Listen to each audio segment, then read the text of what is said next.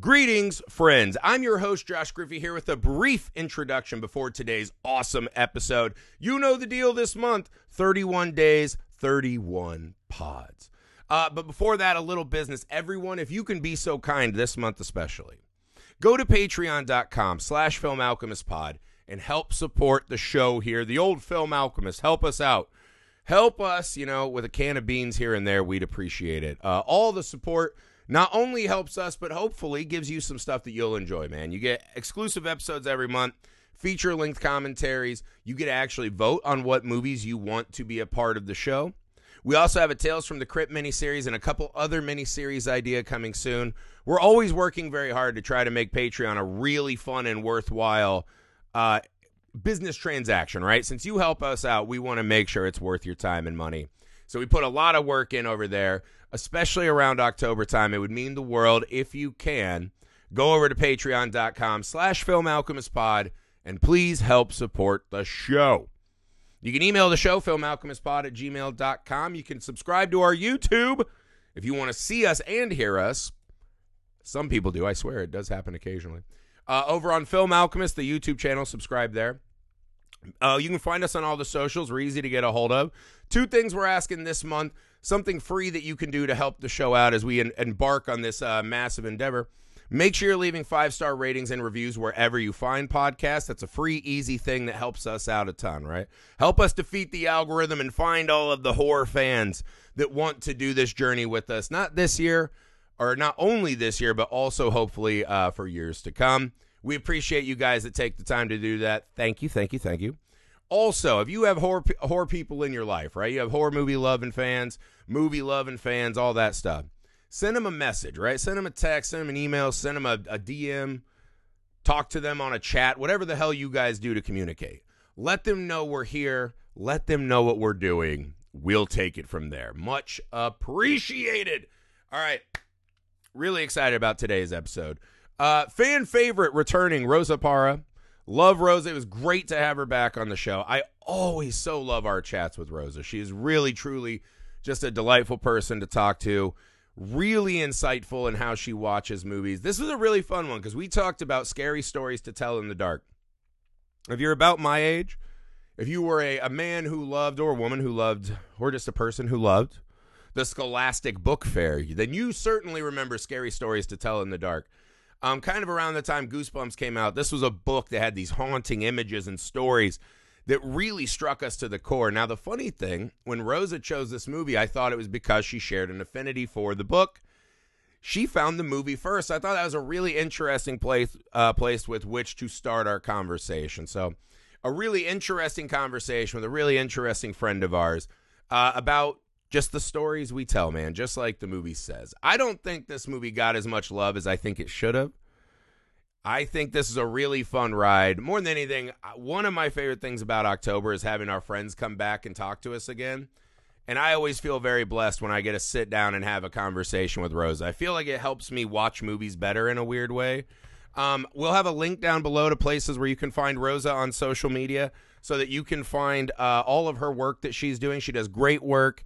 You're going to want more Rosa in your life. We promise you, every one of our friends who comes in, you're going to want to be their friends, guys.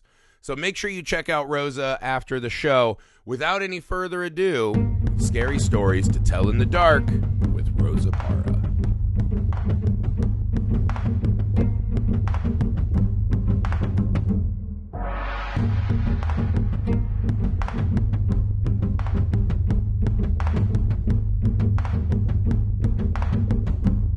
Everyone, welcome back to the show. Fan favorite, returning fan favorite, Rosa Parra. Uh, thank you so much for making the time and uh, coming back to join us for this October Mega Marathon.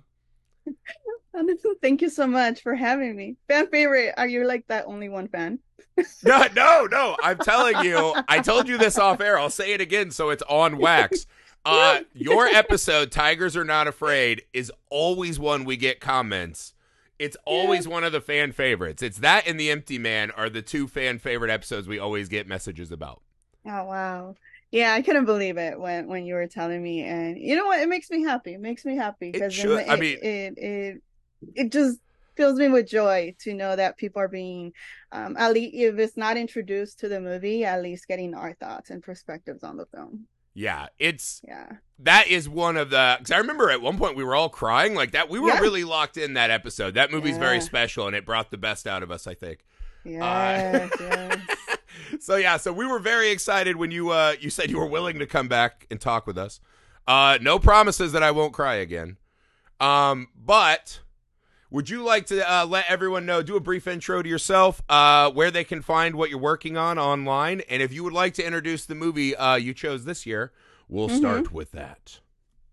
Yes, so I am um, Rosa Parra, as you just mentioned. I'm a freelance film critic. I was going to try to do it, but I can't roll the R's like that. My 5 years of Spanish, I never got that down. Oh, you know what? I, I, in a way, I was forced to do it and learn how to do it because That's of my right. last name. Yeah, Yep. so I had no choice. So don't feel bad. I'll get it by no next choice. mega marathon. yeah so yeah rosa parra i'm a freelance um, film critic i right now primarily write for the daily chela um, i also do some work for idol in their own league and yeah no i was very happy that you guys invited me back And i was like ooh what movie can i pick now and and, and let's see what we can talk about and yeah i ended up uh, selecting 2019 scary stories to tell in the dark uh, a movie that I was delighted uh, to discover. It was a, a very odd way that I discovered it. Um, I was not forced, but uh, heavily influenced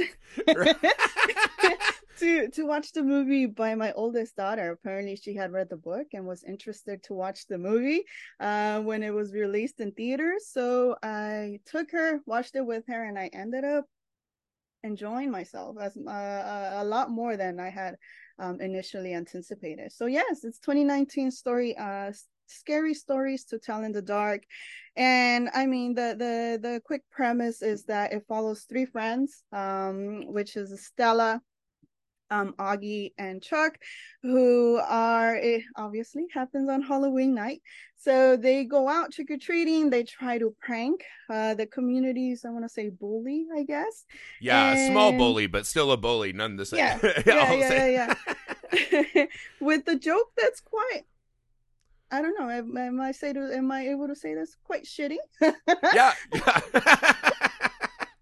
That's the best way to describe That's it. Absolutely. the best way to describe it. Yes. And eventually, these three friends, obviously, uh, prank goes wrong and they get chased out and they end up in a little haunted house uh, Nice. where all these events unfold. And from there, we see um, all these events um happen. And yeah it, it was a movie that i was truly surprised to see how much i enjoyed it particularly because i'm not that big. Uh, at least i can say that i don't willingly seek out horror Mhm. movies.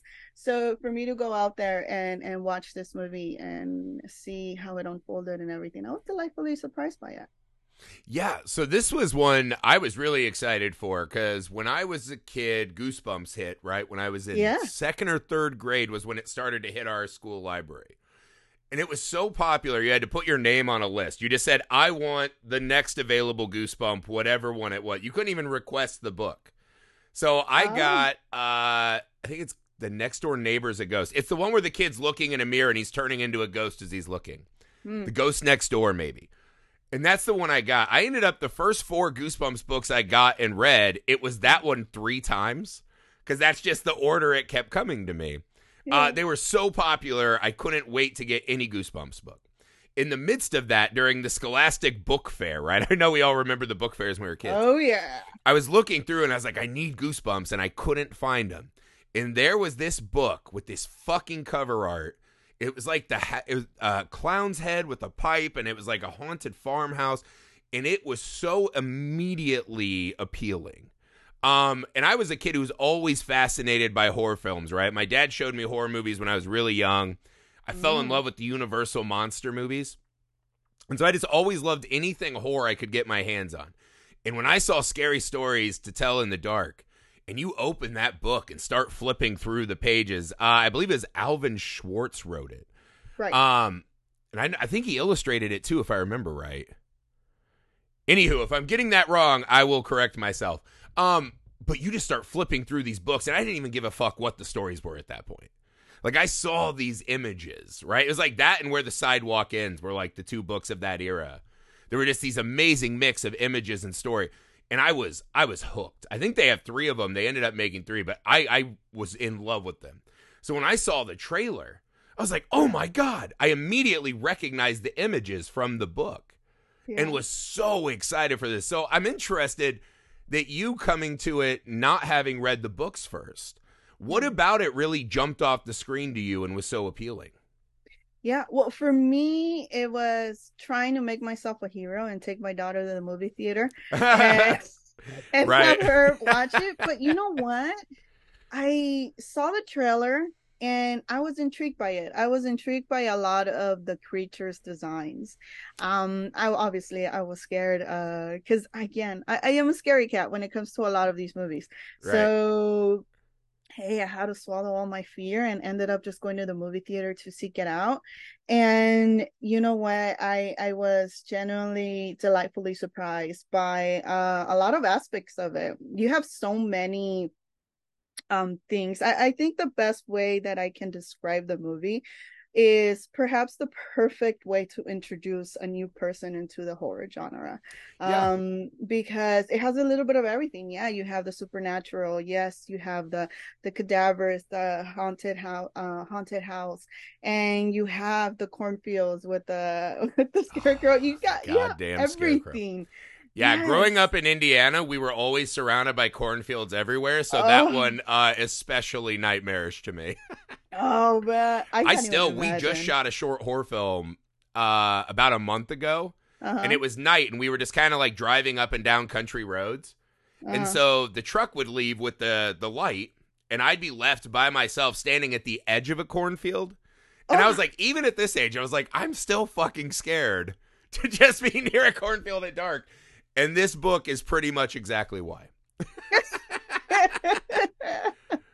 Oh man. love it oh man Yeah, it's so weird because I'm guessing the creatures must have such a bizarre look yeah if you're not familiar with where they came from. I was impressed how well they translated it to screen.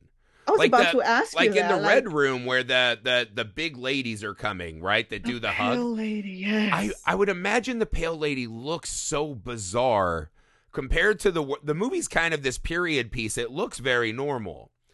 And then you see the pale lady, that has to look so strange if you're not a reader of the book, but I I mean, I thought they just crushed it on this front. Like it, it's so arresting and terrifying and it took Yeah. me back to being a child.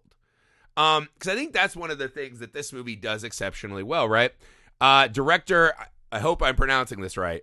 Andre Ovredal, right? It's one of those letters with a line through it, one of those Yeah. European letters where I'm like, I don't know what the fuck that line's doing. Uh hopefully I did not just butcher that but he's made some uh he's directed some movies I love, right? The Autopsy of Jane Doe. I even like The Last Voyage of the Demeter that just came out, Troll Hunter. Um so really great director and I think what you see is a lot of these movies like not to be mean, uh my kids just wanted to watch the Spirit Halloween movie, right? And Mm. there's a lot of these like it's kind of a horror movie you can watch with your kids okay. not a great kids movie, not a great horror movie. It's like you're kind of missing on all of the audiences you're trying to capture. I think this one, to your point, is such a good introduction because it, it has these instantly relatable horror kind of themes and tropes. hmm But the things I think it does really well, right? The characters are so empathetic and so engaging, right? Yeah. There's this extra layer of heart and empathy that I think helps you bond to them. Mm-hmm. And then these monsters are so unique compared to other monsters you see that I think it really is scary. So you're kind of getting Yeah. the best balance of this intro to horror uh, uh vibe. So I think I think you're really on to something with that. Yeah, yeah, yeah. Um, I agree that you agree with me. Yeah. I'm glad that I'm smart enough to agree with you. Yeah. oh my god. Oh wow. How how egotistical of me.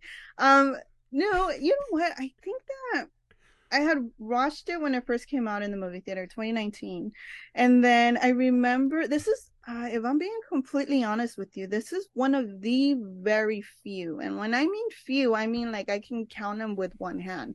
One of the very few horror movies that I can rewatch, um, and it, it does have the rewatchability factor. But I think now that I had the opportunity to rewatch it, to talk about it with you, something in addition to the horror to the creatures to um to to to the whole halloween theme of it was that something that really caught my attention and that I paid more attention to it this time around was the importance of storytelling and how uh, that definitely defines us, how it shapes our views of people, yes. of historical events, of historical people, of our own family, of our heritage, and how Eh, a lot of times uh, all these history books are for the most part written by the victors or written by mm-hmm.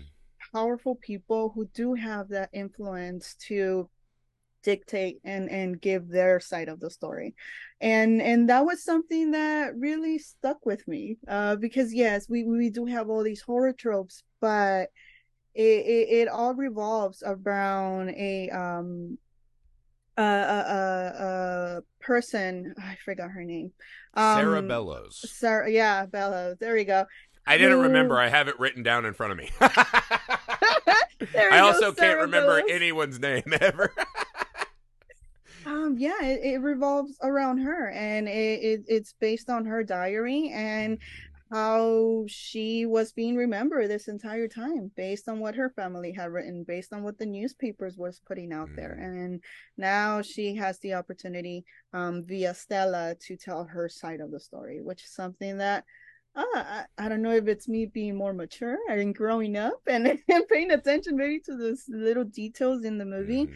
But it was something that really stuck with me um yeah i don't know very cliche i understand but still i honestly, I don't think it's that cliche though, because I think what it does that's so powerful, right, is because the movie starts with this this kind of quote, right? Stella is yeah. telling us the theme of the movie, right? Is that stories can heal, or stories can hurt, and if we repeat them enough, they become real. And I think the movie doesn't get enough credit. I know a lot of people that I know that saw it, they're just kind of like, ah, generic IP grab, blah blah blah blah. I don't think we're giving the movie enough. I mean, granted, the performances are great. I love the mm-hmm. the actors in this, right? But I think where you get this extra attachment to the movie, right, is when you think of that, right? That if we repeat stories long enough, they become real, mm-hmm. and how they layer that in, right? So for a young audience, they're on the journey of Sarah Bellows is a monster. She's a monster. She's a monster. And then uh, even a young audience can understand that she is this kind of abused and tragic figure, right? Who is given rage because of how she's treated. They're not going to give a shit about paper mill runoff and politics and this and that. That's more for us. But they can understand, oh, adults bad, scary, locked her in a basement, right? Made her mad. So she's punishing them with monsters, right? They get that. But then for us as adults, right? we see all these other stories that are positively reinforcing or negatively, right?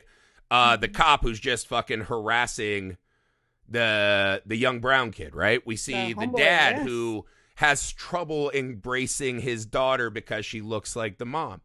Uh, we see the way the kids are all stereotyped and reinforced.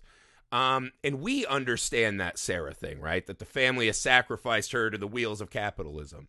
Mm-hmm. So to mm-hmm. me, I think there's a lot of that. It works so perfectly for the young, but if you're our age, right, and we're sending kids out into the world, and so we're trying to grapple with the stories that we were told and how that affects them now. Mm-hmm. I think the script's actually working on a lot of levels very effectively. Yeah. Yeah, no, I I definitely agree because in in that sense um it was just something that just stayed with me in addition to some of the creature designs that ugh.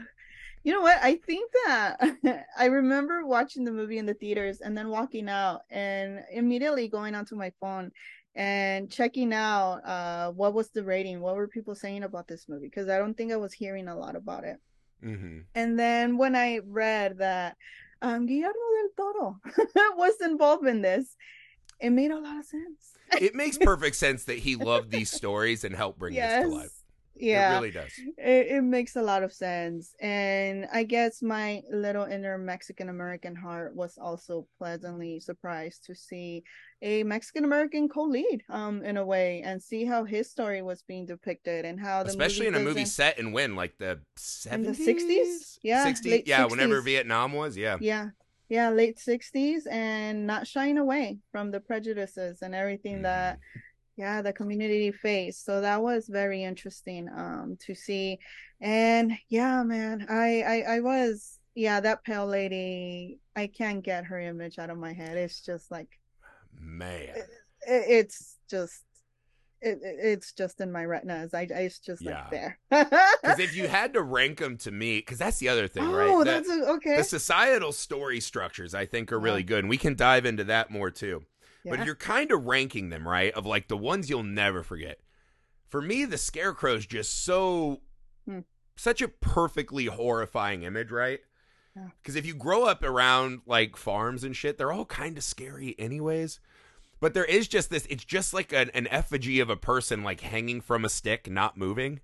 Yeah. Like, I don't know if it's because I grew up religious or what. Like, there's so many things that it just kind of like triggers all of these fears in me, the scarecrow. In this one, they just, they captured it so well. And when you see it wearing the Letterman's jacket, I think it's awesome in this. Not that you feel bad that bully's gone at all. yeah Um, but I think that one's really good, right? And then I Yeah. think the second one in the movie is the pale lady. But I think number three, the one that we kind of, I think I kind of forget because it's not as uh, immediately recognizable. The spiders in the cheek is fucking terrifying. Like that scene is so fucking scary. It is. It is. And I think for any girl who's ever had either a pimple or something on her face. Yes, it's scary two times. It makes it- yes. Because you're like, they're going to It judge the shit out of me while I'm trying to perform. Yes. or my face is a nest of bugs. like when she loses her mind, I was like, that's the most relatable moment in the story. I agree. I Yeah. agree. um and you know what? To me, I think all the monsters definitely has stuck with me. And after the rewatch, the last monster, the one that goes to I guess is the story with with Ramon. Um that's it just right. the way he, I dude as a scientist I have a very difficult time grasping the reality that a human body can bend and move and do everything that this person was doing with that creature. I'm still mind blown by that. It's ridiculous. Maybe that's why it's effective for you though, because it's an Yes. exact affront to the laws of nature and science. Yes. like just the pushing its head through the bar, like just the fact that it introduces itself by dropping its own head Yeah. And its various pieces down the the Mhm. chimney, right? Like it's an Yeah. immediate And it's all violation of every law of nature. So that Yeah. that inherently becomes something terrifying because you're watching and you're like, that's not that's not how that works, and it's just saying, "Fuck you, I'm here," right? Like, there's something really off about that. Yeah. Yeah, and just to uh yeah, I, I just get all these body aches and all these but Yeah. okay, yeah, get Yeah. the heebie jeebies. It's so just just it's it. interesting too to pair it with each kid. Like, why is that monster Ramon's fear, right? And then you're like, Mhm. oh, because he's about to get shipped off to war against his his will. He's worried about becoming part of this mass of bodies or being blown apart. Yes. Oh right? Uh, why is Auggie eating the toe? Right? Because he's kind of a prim and proper, taking care of everything.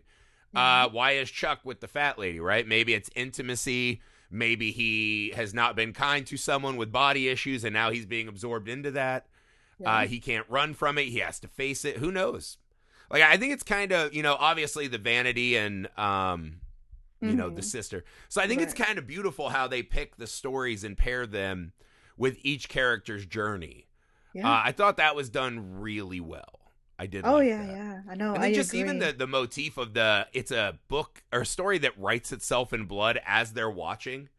And they, it writes a name so they kind of know who's next, but they can't really do anything to stop it. Yeah.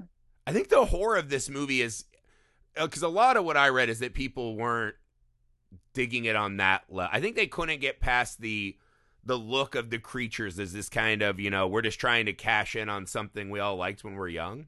Mm-hmm. I think the storytelling is superb in this movie, honestly.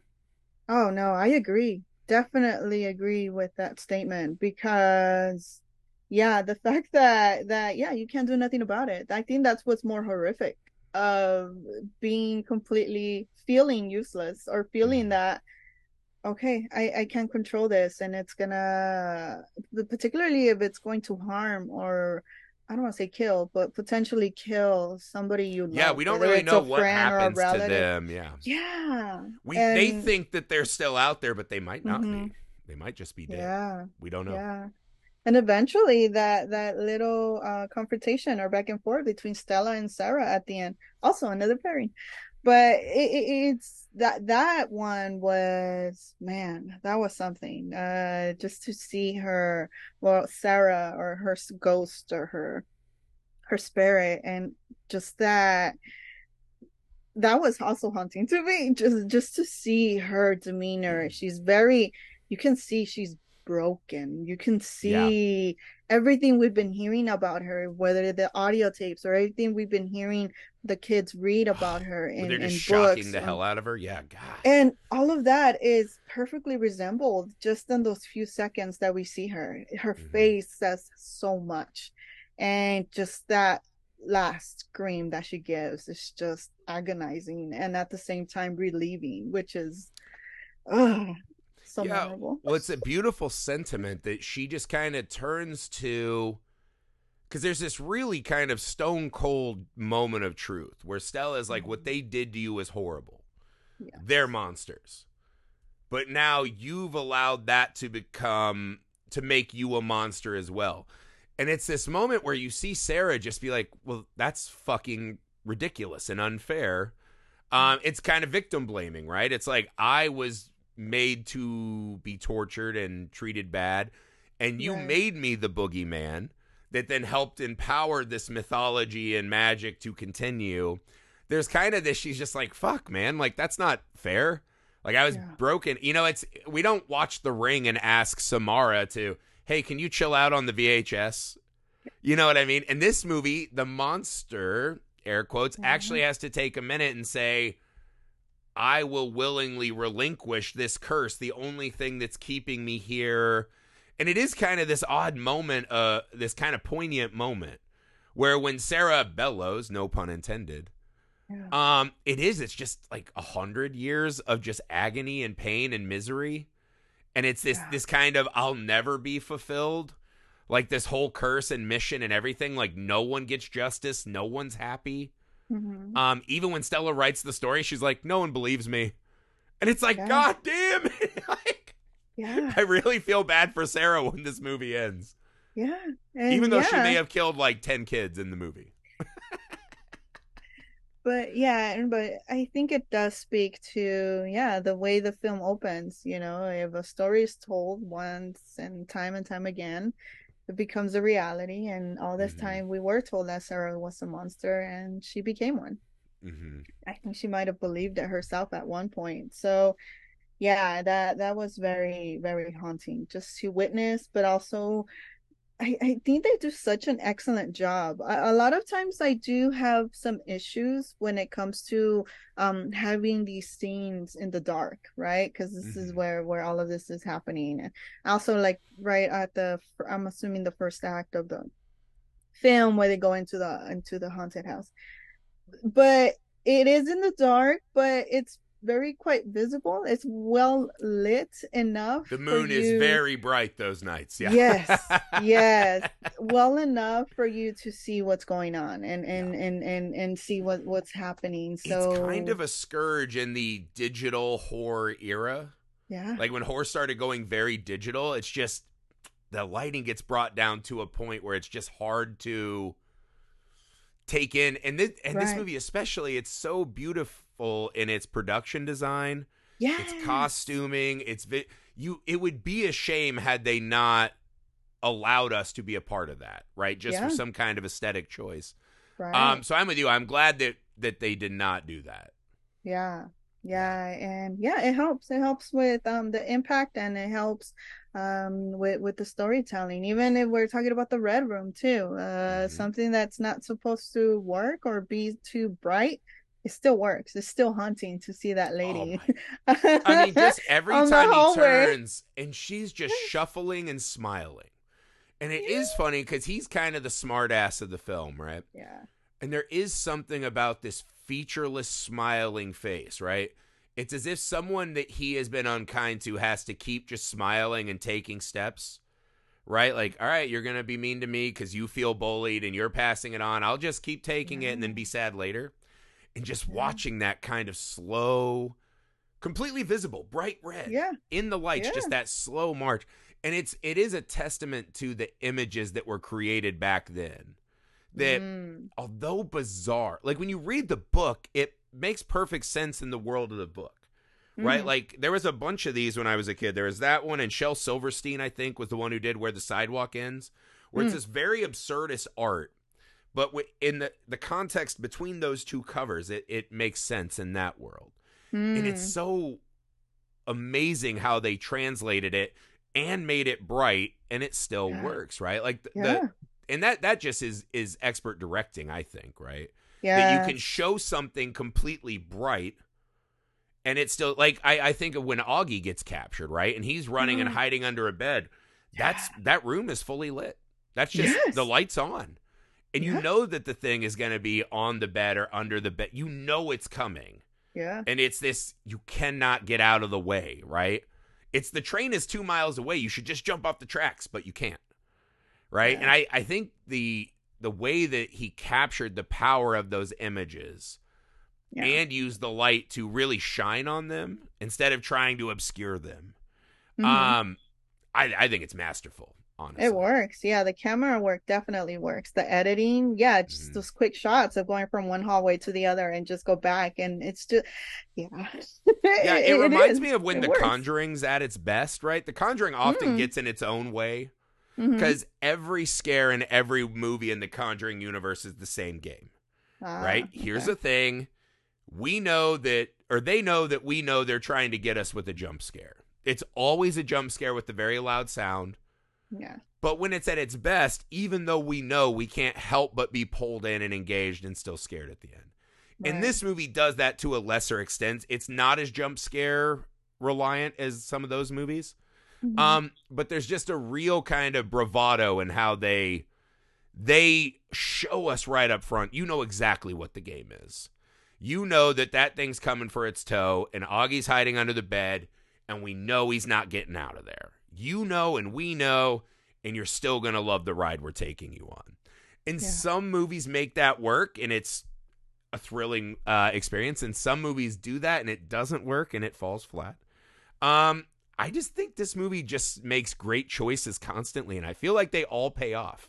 Yeah. There wasn't really a lot of moments watching the film where I, I felt unsatisfied for where it was getting, you know? Mm-hmm. No, no, I agree. And I have to give credit also to to I mean, I personally love the song Season of the Witch. Uh, but that's more of a me thing. But the little Great song or drop. lullaby that Sarah Bellows like just listens to, that just makes it more haunting. Yeah. It's just Yeah. like, oh, it just gives you the chills. Yeah, I I mean, it's just all cuz it is it's this great kind of Halloween time movie. Yeah. And it's just all these great choices that are serving cuz I thought it was bizarre that it was set in a period piece, right? This feels like something they would bring and make digital now. that Mhm. these stories have gone viral, whatever. Um, and I was like, what a weird extra hurdle to add to yourself that it has to be a period piece.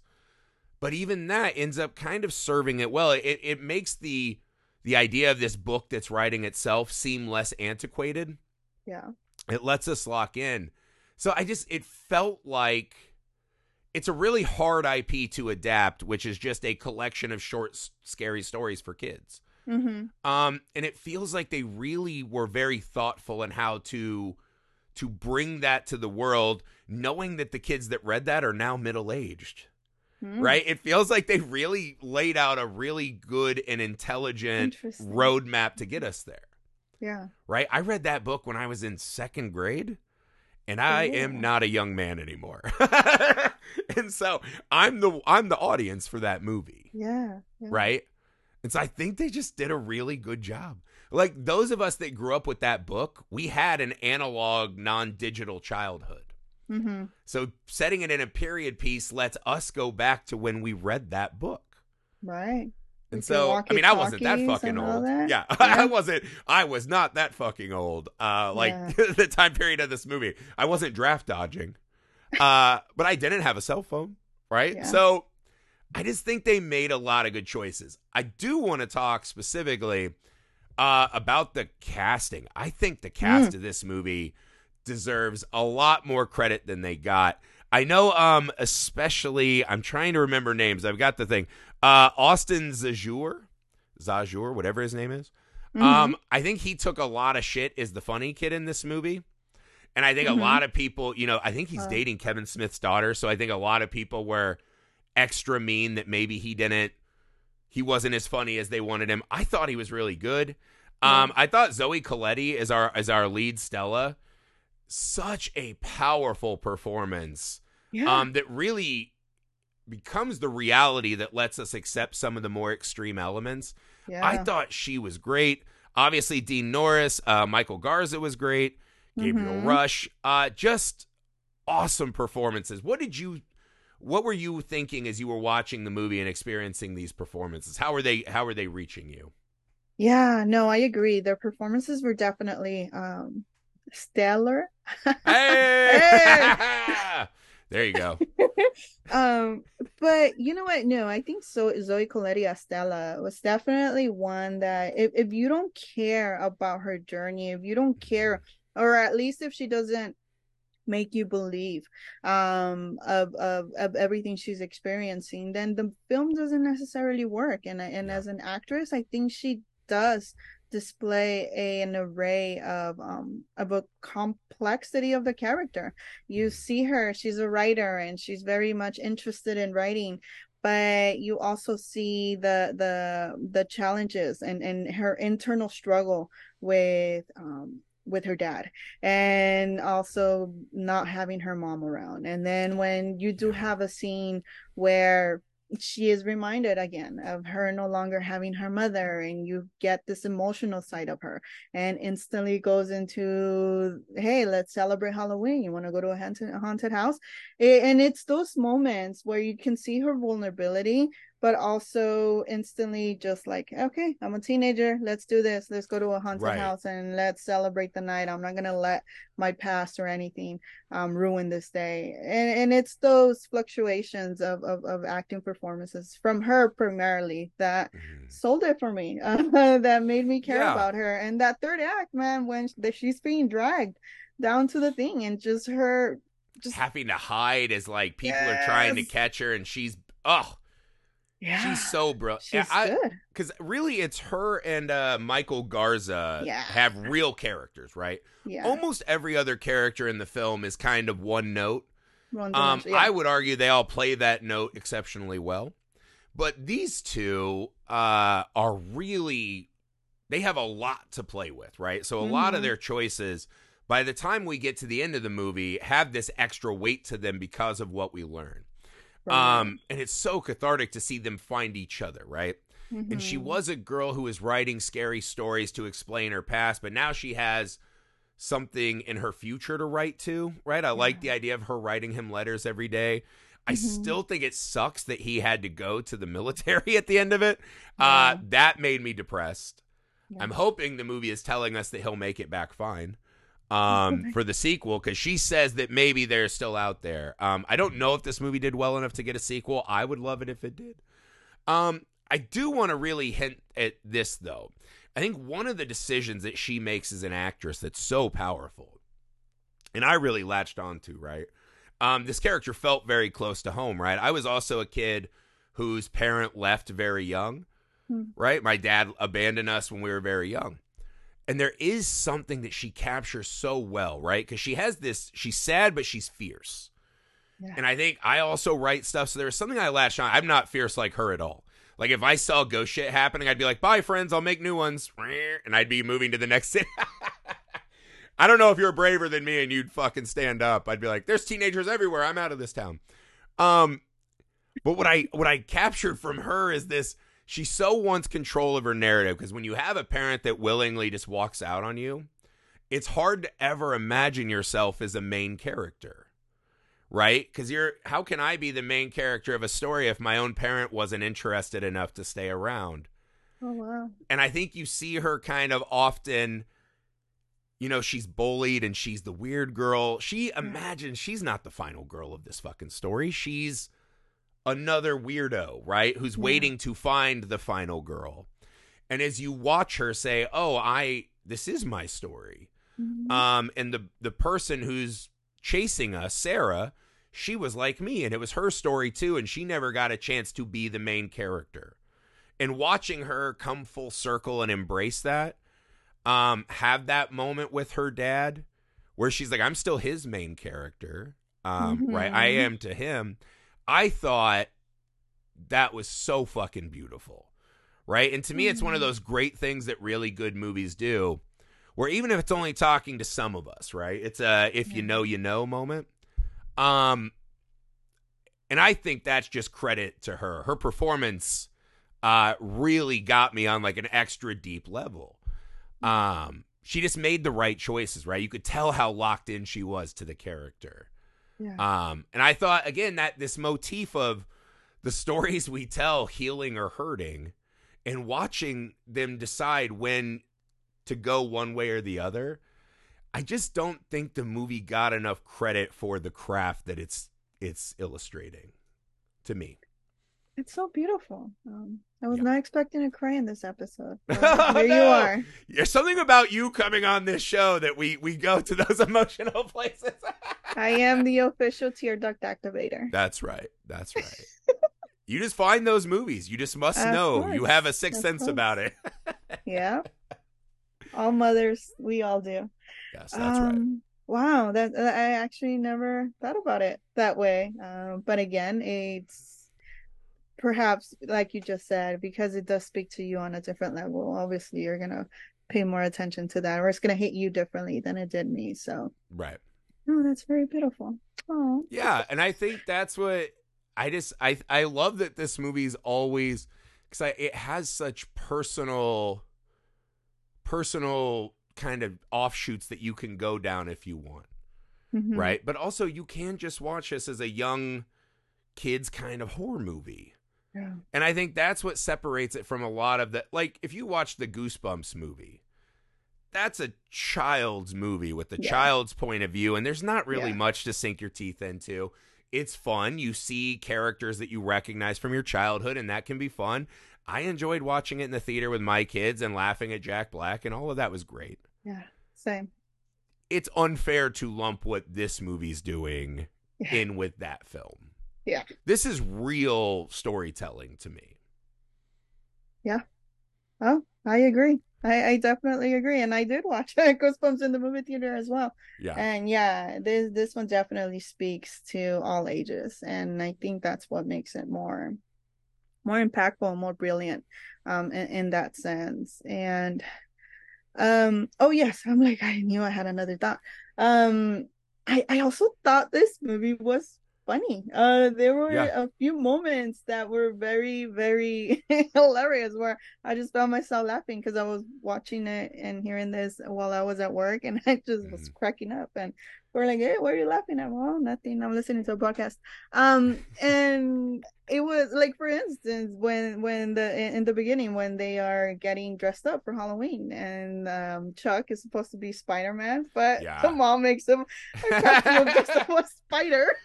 It's a Like, very "Mom, relatable moment.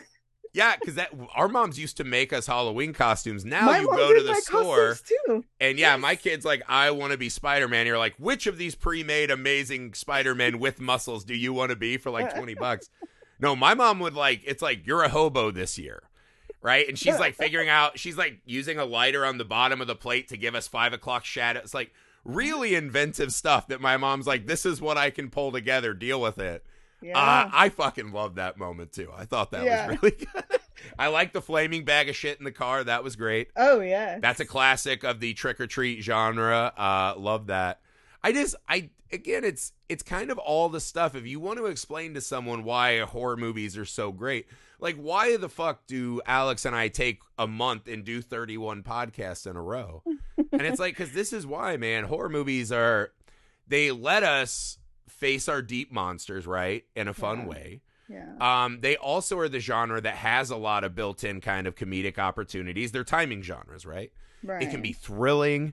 You can have these moments to like, hey, I don't know, would I d- dodge the draft too? Yeah, probably. Um, you know, there's all of these time. I mean, I think it's just it's such a fun genre. It's a thrilling blend of all of these kind of the things that we most love in storytelling. And then you put the pale woman under that red light, and you're like, ooh, I'll never forget that. So it works on that level too, right? It's the candy, the visual candy, and the kind of deep metaphors and having to confront your own soul and your own demons. And Mhm. I think this movie, I'm not trying to oversell it. I'm not sitting here saying this is going to be like an absolute classic film for most people or that it should have won all of the Academy Awards or this and that. But I do think people looked at it and and kind of gave it a very reductive overview, cursory viewing. right. And I think that having seen it a couple times now, I seem to just find new details that I've overlooked every time that Yeah. deepen my connection to the film. Um, and again, maybe I'm just an absolute right audience for this movie. But again, this is not Goosebumps, right? This is not one of these just IP grabs. It's a very well thought out movie. Um, it's not a movie that just cheaply is tossing monsters on the screen. I would say Sarah Bellows is not a cheapened monster, No. right? She's a really intricately thought out character. Mhm. Now, is the Scarecrow a cheap monster? Sure. yeah. But even that monster, right, is explaining something about the character it's haunting. Mm-hmm. So it's while it's doing the IP thing, I think it's doing it on multiple levels that that make like is this as successful an IP adaptation as Barbie? No. But it's really fucking good, man. Yeah. Um I think it really finds its own legs and path and becomes this this very intricate layered story and at the end when you're thinking about Ramon and Stella's path forward, I would have been more than happy to do this with them again. To ride, do Oh, this yeah. ride with these actors again and see what kind of horrors they have in store for us. Mm-hmm. I was really impressed by this movie. Yeah, I, I I am too. Um, I'm still impressed by it, and just like you, I find new details um every time I see it. And again, this is coming from someone who doesn't actively seek out. I kid you not, I had to take a horror genre film class to watch a lot of these horror movies to literally force me to do it. Otherwise, I would Yeah. fail uh the class. It took me 36 years to watch The Exorcist. Yeah. And- I just watched it earlier this year. Uh, Nice. That movie, as a, I grew up Catholic, so that was definitely a big part of why I didn't want to see it back when I was younger. Um, but haven't seen That's one of those horror movies It's like this is dangerous based on how you grew up. I grew up really religious too. Yeah. So that was one of those like rel- I think that's why I like exorcism movies cuz I grew up in a household where my parents were like, "Yeah, that shit's real." yeah, And you're like, "Well, fuck, I don't know." Right? Like when I watch Jason or Michael, I don't think those are real. yeah, But like The Yeah. Exorcist to me, it's like, yeah, that could happen if I'm bad and do naughty stuff and don't listen to my parents. exactly. So that makes it That's so much exactly scarier. what I was told. Exactly what I was told. If you don't behave, if you don't do this, you don't Yeah. listen to your parents, you didn't do Yeah. good in school. This is what's gonna happen. Oh you. yeah. We And were yeah, real. was- God's always watching, but so's the devil. Yes. Right? And Mhm. you're like, damn, dude, don't put that on me. I'm 12. My body's telling me to do all these fun things that you're saying they're watching. That's horrifying. Right. right. So yeah, it was all this internal trauma and it took me 36 years, but I finally watched it. Um I don't think I'd see it again though. But anywho. Um, It's not but- always but- a fun ride, that movie. Yeah, but so I think that's something I'd like to hone in on, right? You're kind of Yeah. doing this journey with horror movies and this and that. yeah. So what is it when you see something like this? What's the extra element Mhm. that turns it from that kind of I have to do this as horror homework yeah. to an experience that you enjoy. What do you think the element is of the film that that does that for you? Yeah, I think this one, um, in this case, and again, this is coming from somebody who's never read the book, so I do Mm. not know how accurate the um, adaptation it, it is from the book to to the film. So to me, it's everything we've been talking about: the storytelling, the acting, the monsters, mm. the creatures. Yes, Sarah Bellows, like you were just saying, um, she is a monster throughout the movie, but there's complexity to her there's mm-hmm. complexity to her story story. And as the film progresses we learn along with the characters what those complexities are and the audio um, recordings that we listen to. And i think a lot also it helps i know we brief you briefly mentioned the era it takes place in and i think that makes it a little bit more horrific because yes they didn't have the technological advances that we have now. So yes, using a walkie-talkie to, to try to prevent somebody from getting eaten Damn, or right. do not eat that toe. Um, it's crazy to forget how alone we could be back then. Yes. Like if you just like we would live in the country and if my mom's like, "Hey, you're watching your brothers tonight." And you're like, "All right." Like 30 minutes after they left, you're like, "Fuck, man. Like we're out here." Right? Yeah. Like there's not anyone to help us for miles, right? Like we yes. used to just feel alone. Now with your cell phone, you've right. always got an app or something, or you know, mm-hmm. there's green lights, so you feel like people in your house. That's what struck me. I was like, man, we were fucking alone. Yeah. And also back then, I think it really helps with this. There was kind of a normative society. And if you were the weirdo, good fucking luck finding anyone to help you or give a shit about what you were dealing with. Ah. I think the movie really like that does add. It's almost it like uses, a body yeah. snatchers, right? Like that's why that movie uh-huh. gets remade and is always scary to us. Yeah, yeah, is because you're like, hey, this weird thing's happening. And they're like, yeah, this guy, yeah. right? They're like, not this fucking guy. We're not listening to him. This movie has that. She's like, hey man, this book's writing itself, and the cop's like, yeah, fuck off. Yeah. You're like, it, it sounds what do you ridiculous do? though. Yeah. Yeah. You, you, you, yeah. if somebody comes to you and tells you that, you're going to be like, oh, yeah, you're insane. I don't know. Maybe I've watched enough horror movies that I'm trained for yeah. these moments. And then Probably. my wife's like, did you really waste three weeks fighting a book? And you're like, well, I didn't know. I didn't know, maybe. I wasn't going to leave this kid stranded. yeah, yeah, fair. Um, but yeah no i think it's it's everything the creatures the characters these kids. Yeah some of them are, are annoying and other ones are very uh like we just said one dimensional but um uh, to some extent because they are teenagers or at least about to be teens uh you you do have that feeling of like I don't want nothing bad to happen to these kids. Yeah. Um, and I, that that gives it an additional layer of emotional um attachment or, or bond to to the mm-hmm. character to the film, obviously. And yeah, it has it all. The camera yeah. work, the the lighting, the the and like I said, it has a little bit of everything, like the the the cornfields, and I yeah. never liked those cornfields. Um, no Stay but, away from those cornfields. yeah, the, the, the, haunted mansion, and yeah, monsters under your bed, and it has it all. Yes, it can be generic, and a lot of people may view it as just okay, it's just a generic trope. Mm. But like I said, it has it all. It has those uh, everything that it can be conventional at mm. some point, but it uses it well. It utilizes it yeah. very, very, very well, exceptionally mm. well, in my opinion and it has the rewatchability factor. Um, makes yeah. you want to see it again. Has a pretty cool score.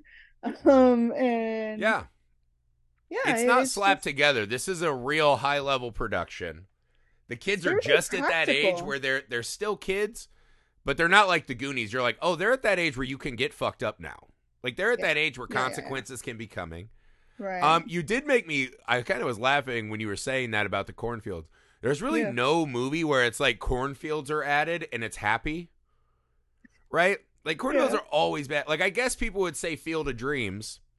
But I was like, imagine what that is. That's a guy who bulldozes his front yard, almost makes his family lose their farm because ghosts want to play baseball there. All right, all the ghosts that are playing there were cheaters in their real lives, right? That's why they got banned from baseball. What happens uh, when people stop coming? Those ghosts are coming for that house. The ghosts are going to take. That's not a happy movie. That movie ends horrifically. Just remember that. These are evil, cheating men who are brought back into this world, and when you take what they want, this is going bad. Yeah. This is not heaven on their front lawn. It's hell. It's corn hell. Yeah. That's just it. I'm, I'll work on that longer. I just as a thought. I was like, even Field of Dreams, man, just don't go into corn. As a kid who used to detassel to make money, don't go into corn. Just stay away from corn. Sorry you had to witness my my small mental breakdowns all night. no, no, no, nothing to apologize um, for. And I mean, yeah, I think it has it all. It has it, It all. really it does, does it very it well. And yeah. it's one of the very few rare movies that I continue to come back to. And I Yeah. Definitely watch it on an annual basis. At least once a year, I'll be watching Yeah. this movie. So it's a great spooky season movie. Uh, I think it's a wonderful pick that you brought. Um, thank you again for making the time. It was absolutely delightful to talk to you as always. We had our emotional moment. We had some laughs. Uh, it was a classic Rosa episode as always. Uh, Aw. so thank you so much for joining us again this year. Oh, no problem. Thank you for inviting me back. This, as always, is always a pleasure talking to you guys. And yeah, I'm always um I love just sitting here and hearing you guys just nerd out about movies, especially when it has to do with with horror films. And I just love learning from you guys. So no, thank oh, you. well, thank you so much. Uh, would you like to tell everyone one more time where they can find what you're working on online? Yes, so you can find a lot of my written work over at the Daily Chela. I believe it's the dailychela.com and intheronleague.com too. And you can follow me on social media. I still call it Twitter. I refuse to call it the other name. That's right. Um, Instagram. what are you talking about? It's still Twitter, right? Yeah. right, yes. X Twitter. Um, Instagram and Facebook at Rosas Reviews. And yeah. Awesome. And we'll have that in the show notes, guys. Uh, do yourself the favor and add Rosa into your life like we did. You can thank us later. Uh, I hope you guys enjoyed that as much as we did. Uh, we will be back tomorrow. You guys know the deal 31 days, 31 pods. So, another amazing horror movie conversation for you tomorrow. Uh, we will see you then.